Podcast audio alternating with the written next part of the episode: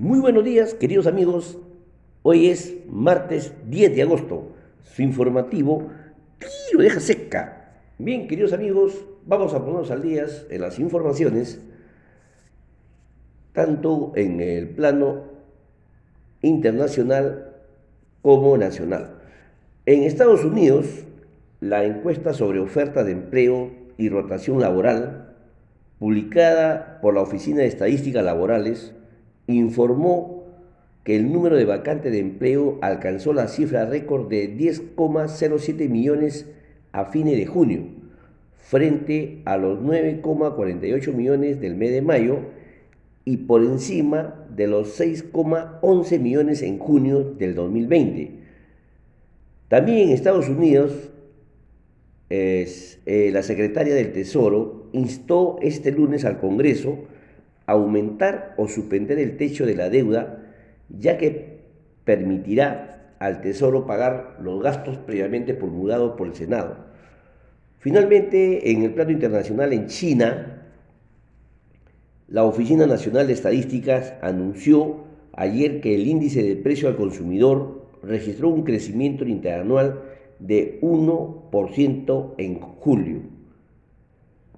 Eh, los, en el mundo, el cobre se sitúa al 9 de agosto en 429 dólares la libra. El oro se sitúa en 1.723 dólares la onza. El zinc en 134 dólares la libra. La plata en 23 dólares la onza. El petróleo cierra con 66 dólares el barril.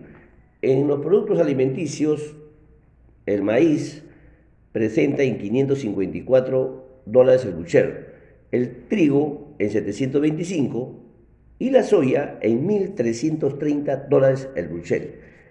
En comparación al día anterior, al cierre del día 6, presentan ligeramente a la baja. Esta cifra la pueden ustedes ubicar más detalladamente en la fuente de Bloomberg.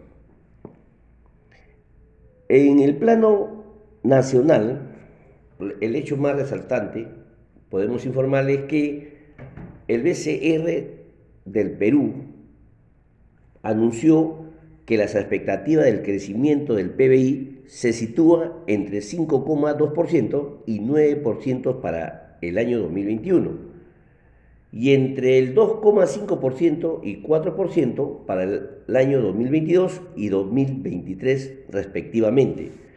En, en, expectativa de inflación para el 2021 se ubican entre 2.7% y 3% como máximo, mientras que el tipo de cambio, según las perspectivas de proyección, se ubicarían en 3,9 nuevo sol y 3,95 nuevo sol por dólar al cierre del 2021 y entre 3.8 y 4.10 para los siguientes dos años. Otro hecho es que el BCR informó que las exportaciones no tradicionales en junio sumaron 1.197 millones de dólares, es decir, 44,5% por encima de los reportados en el mismo mes del año 2020 y 4,3% mayor a los registrados en junio del año 2019. Eh, también el titular del Ministerio de Economía y Finanza nos señaló ayer que las proyecciones de crecimiento de la economía peruana se mantiene en 10% para el año 2021 debido a la reactivación en diferentes sectores. En otras entrevistas hizo un llamado a las grandes empresas a pagar sus deudas tributarias, precisó que en caso no lo hagan habrán que utilizar todas las armas legales disponibles para su cumplimiento. También el titular de, del Ministerio de Economía y Finanza indicó que en los próximos días aprobará el presupuesto adicional para el Ministerio de Salud, MINSA, por un monto de alrededor de 2,6 mil millones de soles para el resto del año. Eh, y su destino será para el pago del personal médico involucrados en el proceso de inmunización contra el COVID-19.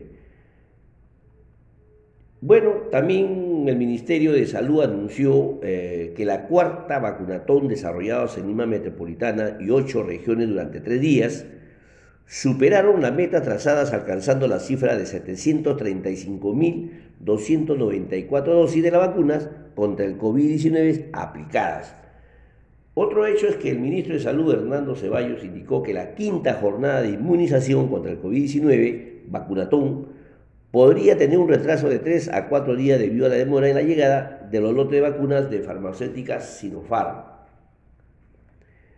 Eh, también eh, la presidenta del Congreso, María del Carmen Alba, en un comunicado dirigido al presidente Pedro Castillo, manifestó que es urgente y fundamental la convocatoria a un Consejo de Estado con el fin de garantizar el trabajo en temas centrales como salud, educación y estabilidad económica.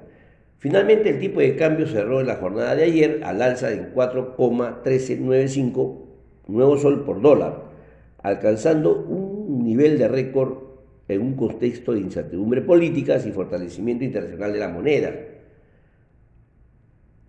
El BCR tuvo que intervenir en el mercado cambiario colocando 146 millones en ventas directas. Asimismo, el BCR colocó 119 millones en repos para proveer liquidez, liquidez perdón, en dólares y se registraron vencimiento de estos papeles por 145 millones de dólares. Según el reporte MINSA, el avance del COVID-19, al cierre del día de ayer fallecieron 77 personas.